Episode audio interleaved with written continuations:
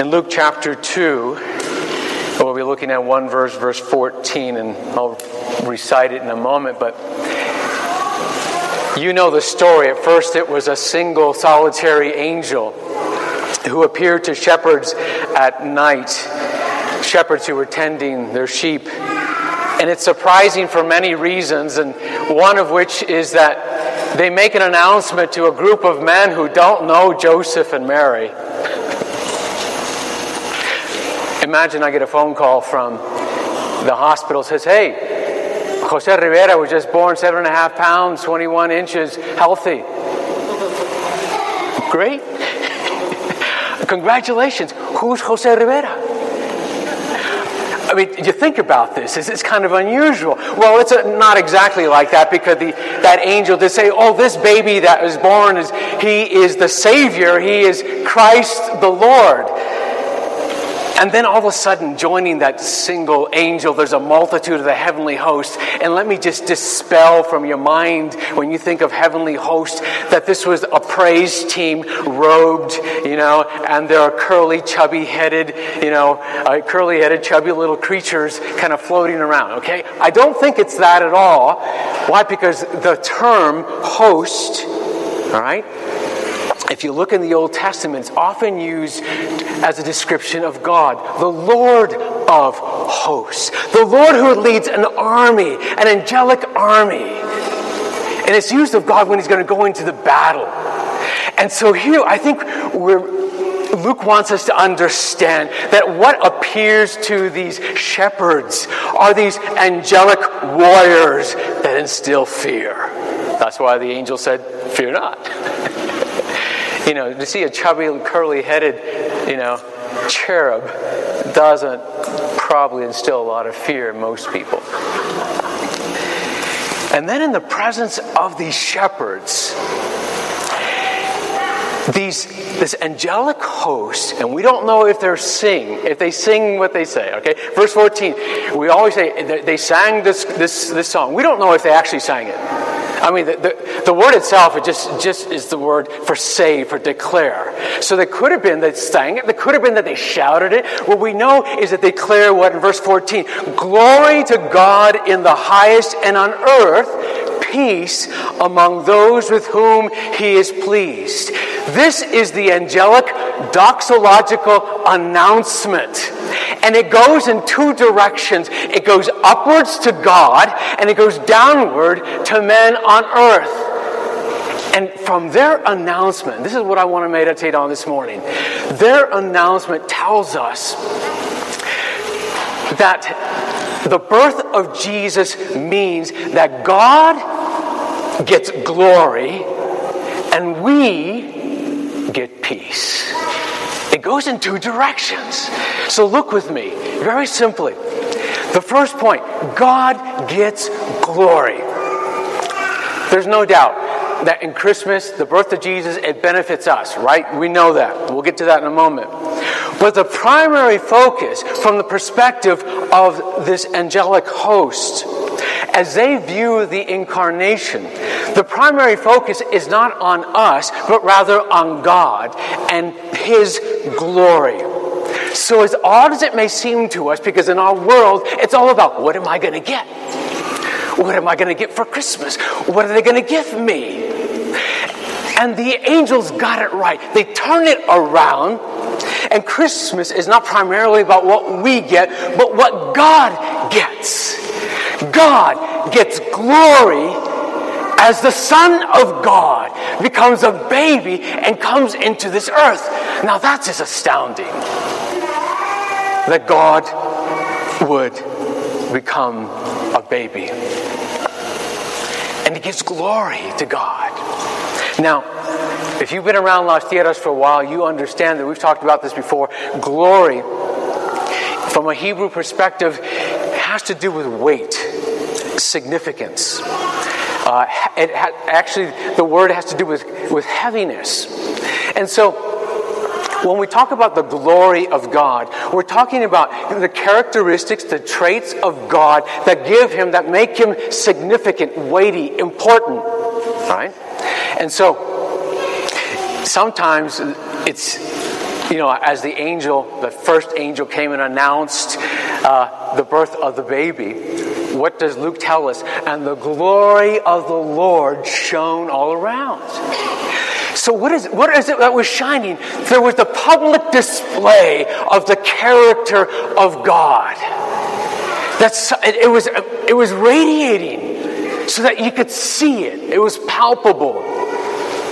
And so, one, one author described glory like this it's the dazzling, radiant, jaw dropping, awe inspiring showcase of God's character to a world darkened by sin. See, that's the glory of God. And so when the angels declare glory to God in the highest, they're declaring that in the birth of Jesus, what we are to see, though it's wrapped up in swaddling cloths, you're to see the glory of God. You're to see the the holiness of God, the truth of God, the justice of God, the, the grace of God, the love of God, the mercy of God, all wrapped up in Jesus. And they can't help but praise Him and declare His glory because it's staring at them. Well, it will be in a few moments when they go and see it. So, why do they burst into praise? These angelic creatures. Let's think about it from an angelic perspective. You know, I mean, not many of us know angels, at least not that we're aware of. But I can't help but think of what Peter wrote. The apostle Peter in 1 Peter 1:12 he talks about how the prophets of old they searched the scriptures for the coming of Christ and how uh, how they received the good news the gospel. And, and Peter says something really interesting about this good news of salvation. He says that the angels longed to look into it. There's this, expression as if for, for, I don't know, as long as angels have been around, they've been curious. What is God going to do with regard to salvation? All right? Things into which angels long to look. You see, ever since the fall of Adam and Eve in the Garden of Eden, and how did that happen? By instrument of a fallen angel. Satan, sin comes into the world.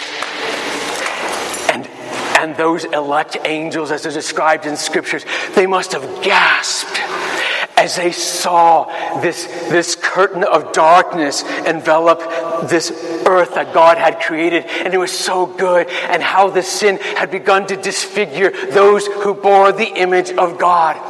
And then they must have learned somehow that God was going to make things right, that He was going to redeem this world and redeem a people for Himself of, of, humanity, though fallen in sin. But did they know? Did they know exactly how God was going to do this? Did they know that the Father would send the Son on a mission? We don't know what they knew, but they longed, and they looked, they peered, they crouched, they were curious. They were longing to see. You see, then the day came, 2,000 years ago, when Jesus was born. That day came when these angelic creatures, who during millennia had worshiped the Son, who beheld the Son in his glory and his majesty, and who ceaselessly worshiped him day and night, he who is the Alpha and the Omega, the King of kings, the creator of the universe, the radiance of the Father's glory, the infinite, eternal one. They were worshiping him, but they saw in that moment, that day, a moment in time in history, how the Son released his grasp. As Paul tells us in Philippians 2, he did not count equality with God a thing to be grasped. They watched as the Son lowered himself and made himself nothing, taking the form of a servant, being born to a teenage girl in an obscure village and being made, as Hebrews 2 9 says, being made for a little while lower than the angels. Now you understand why the angels let out this glorious gasp and praise God, saying, Glory to God in the highest. Because the highest Son of God, look how low he has come to save a wicked, undeserving people. That's astounding. Because in him, in him, the glory of our salvation is enveloped, is in flesh. And so, when you think about Christmas from the angelic perspective, it has to do with God getting glory and revealing his glory in Jesus to save inglorious creatures like you and me. The second part of their announcement has to do with what we get, what men and women, boys and girls get. And so, God through Jesus brings peace to those with whom He is pleased. And you see a lot of Christmas cards, and you know I have this thing about Christmas cards if you were here several weeks ago. Um, and if you saw on Facebook, I, I, gave you my, my Christmas card greeting, right? Uh, look on Facebook and you'll see.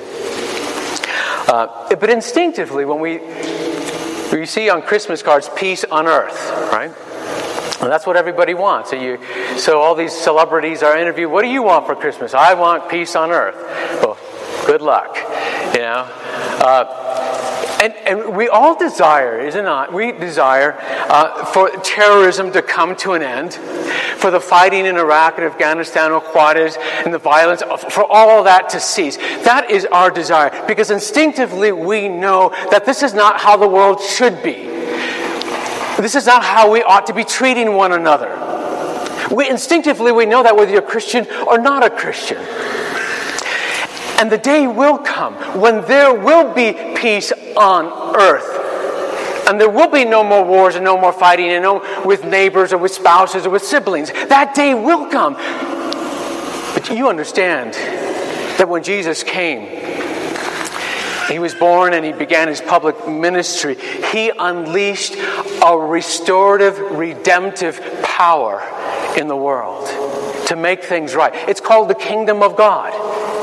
Remember how he began his public ministry? Repent, for the kingdom of God is at hand. And so, the king is restoring his world and restoring his people. But it's going to happen in a future, it's going to happen eventually. And we're going to see its culmination when Jesus comes again. When Jesus comes again, there's going to be peace on a renewed earth. But until then, until then, there has to be a prior work in you and in me. There has to be peace with God and the peace of God before we see peace on earth, on the renewed earth. Peace with God. I think we know what that is. Let me ask it. Ask you this question. Why do you fight with people? Why do you have conflicts with people? And I know you want to say it's because I'm always right and they're wrong. Yeah, I know. And you're always humble. Why do you have fights with your siblings? Why do you have fights with your parents, with your spouses, with your friends, with your coworkers? Why do one, why is it that one nation fights against another nation? I mean, there are lots of reasons for it, but fundamentally, if I can get down all the way down the very bottom of it, the fundamental reason that we have any fights with anybody, anytime, is because there's a fight that we're born with. We were born to fight against God. You didn't know that. You thought you were just a loving person with God, but no. You were born with this tendency to fight and resist and rebel and disobey God. And that has produced all this other fighting that we have with other people. See, things are not right between us and God. And you know what's fascinating as you read the scriptures? You know God's response to our fighting against Him? There's two things that He doesn't do. One, He doesn't come to you and say, Stop it. Be good. Stop being naughty. Be nice. You know why he doesn't do that? Because you can't. You can't stop it. No, not all the time. And the other thing he doesn't do, he doesn't say, you know what, I'm just going to squash all these people who are fighting against me, resisting, and disobeying me. I'm just going to give them their just punishment. He could have done that, right? But he doesn't. See, in Christmas, what we see is that God's response to the sinfulness of humanity is that He comes in mercy and in grace. He comes and becomes like us to make us right with Him. To make a people that He has called and chosen right with Him again. Because we are His people created in His image, and He's going to come and restore because He's not going to find delight in seeing us all go to hell. And He's going to restore His world because it's His world. And He's going to renew it and recoup it for His glory.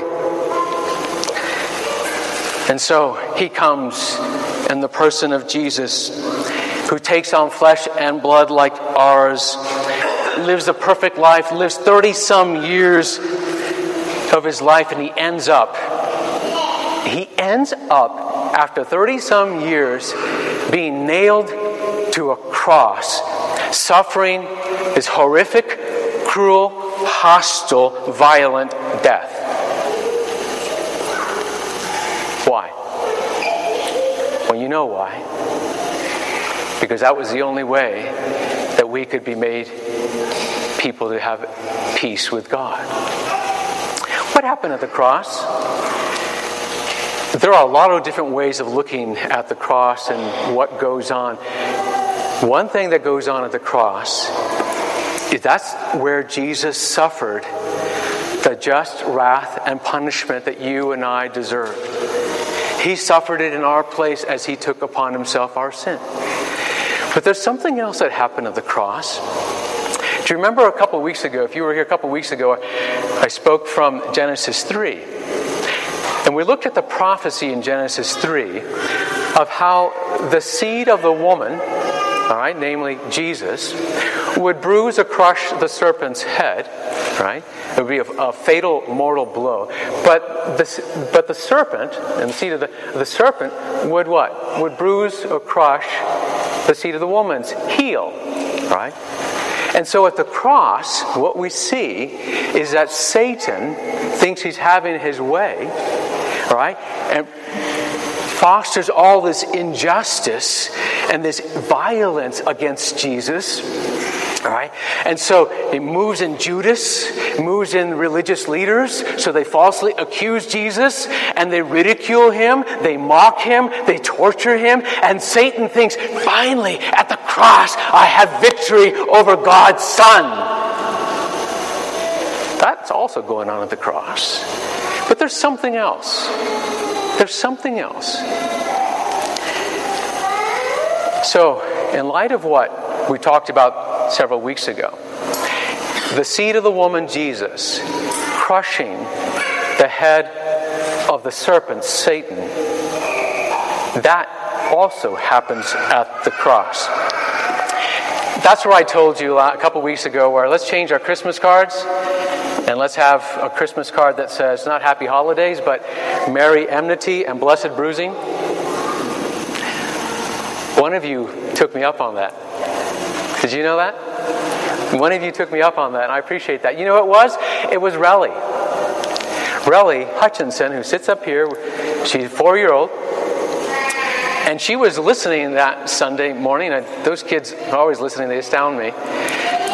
And, uh, and I know this because her mom, Erin, messaged uh, Kim and said, and they're off, in, I think, in St. Louis area, and she said, Relly was in the grocery store with me. She was singing at the top of her lungs. She was singing a rendition of Merry, uh, We Wish You a Merry Christmas. And she was singing this We wish you a Merry Christmas and a happy bruised head. she got it. Do you see what happened? This one who was born, who took on flesh and blood like ours. He went to the cross to remove the sin that the serpent had inserted into the world, right? He came, He removed that sin by shedding His own blood. He removed by the power of His blood the power of sin that so, was so attractive to us. He vanquished it, it by what? By crushing the serpent, the one through whom sin came into the world. He crushed His head. He removed the enmity so that we could stop fighting against God. There is no other way for you and I to stop rebelling and fighting against God and disobeying God, but by Jesus. He has brought peace with God. I am so glad. I am so glad. God did not call me to do things to make peace with Him because I can't. He has purchased that peace by his death at the cross. Some translations, and we even sang it here, you know, the old King James translates verse 14, the second part, peace on earth, goodwill to men. That's not the best translation. Because it gives the idea that, all right, all men are going to get this peace. That's really not the case. A better translation is what we see in the English Standard Version on earth peace among those with whom he is pleased. You see, and you ask yourself the question, well, is God pleased with me? Is he pleased with me? Well, let me ask you a question. Do you believe in Jesus? Do you believe in Jesus? Because if you believe in Jesus and you're trusting in Jesus, then you know God is pleased with you. Then you know you're going to be at peace with God. You see, that's why the Apostle Paul in Romans 5 says, Therefore, being justified being made right with God, declared not guilty, in right relationship with God by faith, by believing. Believing whom? Ah, we have peace with God through our Lord Jesus Christ. So this morning, this Christmas morning, I ask you do you have peace with God?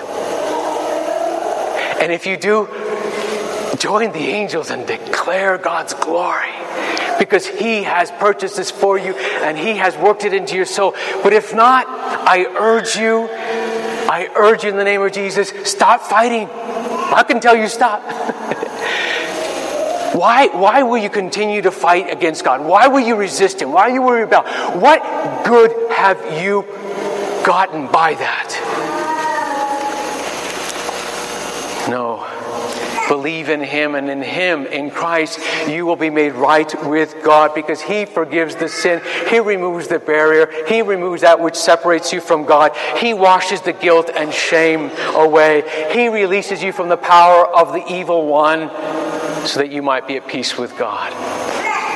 And then the other thing we get is the peace of God. See, to the extent that you trust Jesus Christ, to that extent, you get the peace of God. Here's what happens people want the peace of God. I want to feel peaceful. I don't want to be in turmoil. I don't want to be in anguish. I hate having that pit in my stomach feeling. Lord, take it away. They want that, but they don't want to be at peace with God. And you can't have one without the other. It's those who are at peace with God that come to know the peace of God. And Paul gives it to us very succinctly and wonderfully in Philippians 4 7. And the peace of God, which surpasses all understanding, the peace of God, which surpasses all understanding, will guard your hearts and your minds in Christ Jesus. This is what he's talking about. And don't you want this? Look at the trouble in your life. Look at the trouble in our souls, let alone what goes on in the world. Don't you want someone who has the power to produce real peace in our troubled souls? This is what God offers in Jesus. He is our peace. And Jesus himself would say, in John 14, I leave you peace, my peace I give you. Do not let your hearts be troubled and do not be afraid. And you know when he says this? He says, Don't be troubled. Don't be afraid. He says it the night before he's crucified. Look, if I'm going to be crucified the next day, the last thing is I'm going to have his peace. And yet he can say it. He can say it that there can be real experience of peace, even in the midst of trials and suffering and hardship. Why? Because he is with us. Emmanuel, God with us, God in control, God is making things right, God is undoing the curse. That's where our peace comes from. And as we connect with Him by faith and in prayer, we come to experience that peace. Some of you have experienced it, have you not? There have been moments, circumstance of your life is so hard, and then something extraordinary happens. I said, I don't know why. I, I should be grieving, I, sh- I should be mourning, but I'm at peace. Where does that come from? We've been studying Acts. And Remember Stephen? Acts 7. Stephen is being stoned to death. And, and even though his enemies are around him and they're spewing out hatred against him, he doesn't hate them back. But he seems to be at peace even as he's dying and he's suffering. Why? What does he see? He looks up in heaven and he sees the heavens opened up and he sees Jesus standing at the right hand of God. See, he's at peace because he's, his eyes are not so much on the circumstance, but on Jesus. Did the pain go away? No.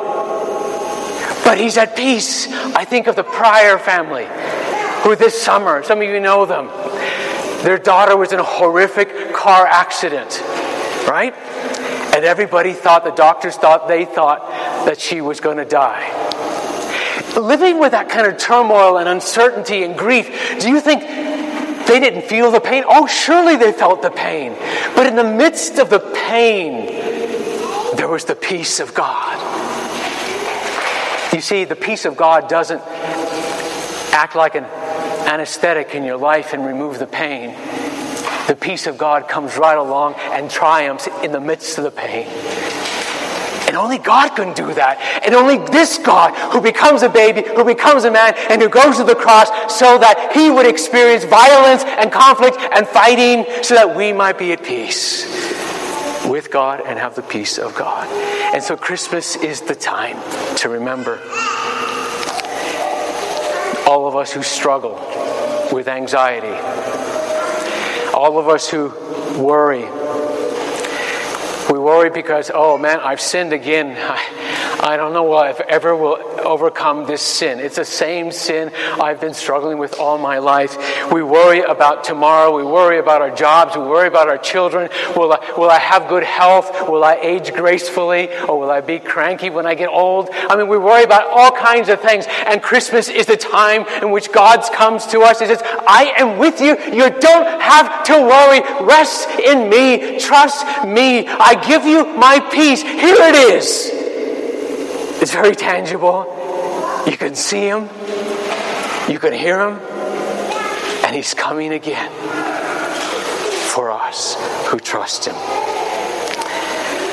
If you're in a storm, just like the disciples who are on a boat on the Sea of Galilee in the storm, what do they think? We're going to die. We're going to die. And you need to hear Jesus' words just like he spoke to the disciples. Jesus' words to you Peace be still. Peace be still. It's astounding to me that these angels would make this announcement. Why? They don't need peace. Do the angels need peace? No. They don't need to be made to be at peace with God. They're not out of sorts with God. They're not fighting against God. Not these angels. They've not rebelled against God. They don't need a Savior. They don't need a Redeemer. They don't grieve over the loss of a loved one. They've never lost a loved one. They've never had cancer. They've never gotten sick. They're not anxious about the future. And yet, they glorify God who's bringing this peace. Why? Because this God that they've worshiped for millennia has humbled himself to give grace and peace and life to undeserving sinners like you and me. This is our gift. This is the gift that He gives us to those who would receive it. Will you receive that gift this morning? I want you to do two things this, today. I want you to give throughout the day glory to God. I don't know how you want to do that, but give glory to God. And then receive peace. Let's pray. Lord, that's our prayer and our desire this day, and that you would work that in us. And particularly those who have been rebelling and fighting and resisting you, would you bring peace, the peace of being made right with you, so that they might know the peace of God, that you are for them and not against them. But we ask in Jesus' name. Amen.